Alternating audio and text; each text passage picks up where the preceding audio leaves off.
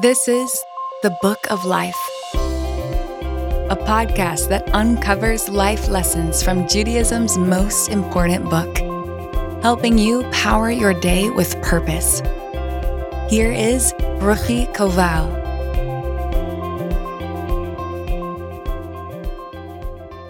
How much free will does any human being actually have? This is a question that I have spent a lot of time thinking about. Aren't we all to some degree pre programmed? We are born into a certain family with a certain value system. We are born to a particular community in a particular era with a specific cultural norm. While we think that we are choosing freely how to behave and which moral values to subscribe to, wouldn't it be more accurate to say that we are molded and shaped by both our nature and our nurture?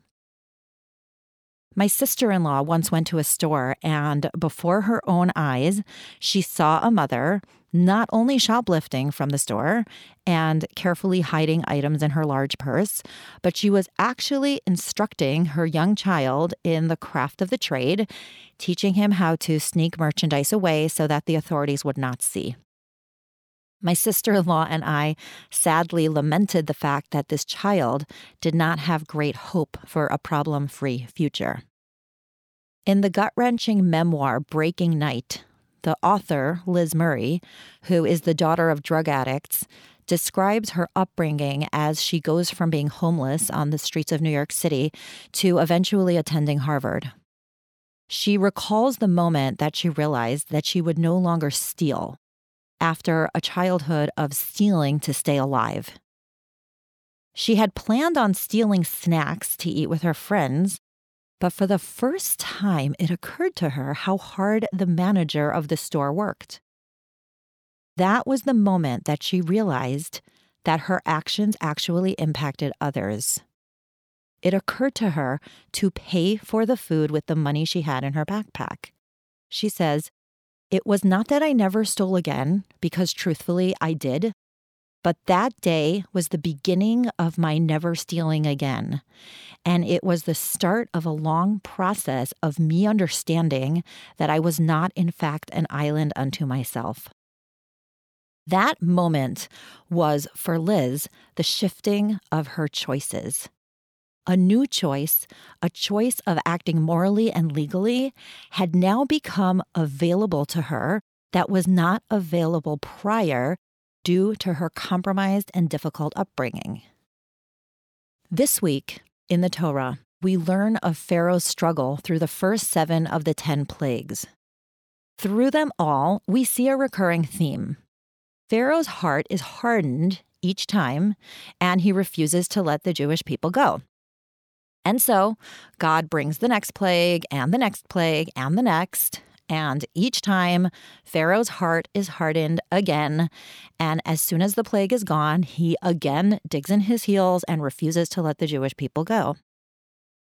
But there is an interesting pattern that you will notice if you study the 10 plagues carefully. What you will notice is this In the beginning of the plagues, Pharaoh hardens his own heart. By the end, God hardens Pharaoh's heart until the dramatic end of the story with the splitting of the Red Sea and the Exodus. This seems kind of unfair. I mean, is Pharaoh God's pawn? How can God then punish Pharaoh for refusing to let his people go if God is the one hardening Pharaoh's heart? In other words, did Pharaoh truly have free will? There is an incredible essay about free will written by a scholar and rabbi from 100 years ago whose name was Rabbi Dessler. He describes a concept called the choice point. As it turns out, each person certainly and definitively has free will, but only among a narrow range of choices. Your range of choice will depend on all the things we mentioned previously. How were you raised? What is your inborn nature? What are the cultural norms of your peer group and of your community? However, Rabbi Dessler explains that with each positive choice that we make, a new range of positive choices become opened for us that were not previously available. Conversely, with every negative choice that we make, it becomes easier to make more negative choices that we would not have been tempted by or considered previously. This is what he calls moving your choice point. The goal throughout our lifetime is to consistently, or at least overall, move our choice point forward towards more and more positive choices so that things that we wouldn't have dreamed we could do 10 years ago, we are now capable of doing. And the mistakes we made 10 years ago are now unthinkable to us. I see this dynamic playing out in my life with my consistent love hate relationship with exercise. I don't love to exercise, but I do love having exercised, emphasis on the past tense. When I'm in the groove of a good exercise habit, it's easier every day to keep making good choices to work out for my body and mind. Each time I ditch my yoga class or my jog, I know it'll be easier to ditch it tomorrow. A choice is not just a choice for the moment, it will domino your next choice and the next. Life is kind of like a video game. With every new level that you reach, certain things become possible that weren't possible previously. In a way, the lower levels are easier, but as you progress through ever more complicated levels, you realize how much you have grown in your game. Dating myself here, but remember how those Pac Man monsters would literally decimate you? Yes, I was a Pac Man champ back in the day. So, back to our question Do humans really have free will? Yes, absolutely. There will always be a range of choices for you within whatever limited circumstances you find yourself. And each time you make that one positive choice, it gives you more and more opportunities for more positive choices. In fact, one of the books that I have read recently that has had the most profound impact on me is actually called The Choice. It is a book by Hungarian Holocaust survivor Dr. Edith Eva Eger, who is alive and kicking. Literally, she is a former ballerina, now living in California. This is the most powerful book I have ever read after the Torah. Dr. Edie, as she is affectionately called, asserts that no matter what a person has faced, and she has certainly faced the worst of humanity, she will always have a choice with what to do with that trauma. Dr. Viktor Frankl, the author of Man's Search for Meaning, is in many ways her mentor. He too taught how powerful the human mind is and how many choices we have, even when we feel like we have been robbed of all agency.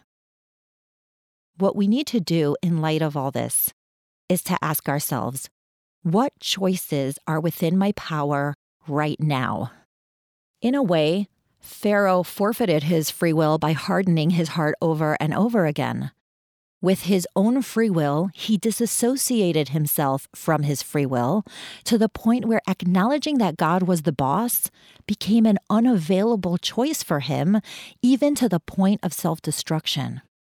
No matter what is going on in our lives, and life can be brutal sometimes, we always have a range of choices, and each new choice will bring us a new range of choices. Moral choice is what makes us human. Let's proudly and hopefully exercise that incredible power every day, every moment, choice by choice.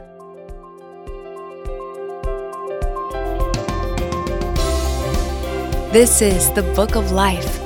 Don't forget to rate, review, and subscribe to Momentum Podcasts on Apple, Spotify, or wherever you get your podcast.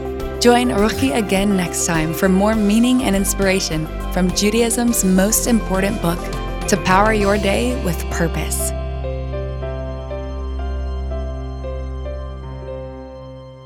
You're listening to a Momentum podcast.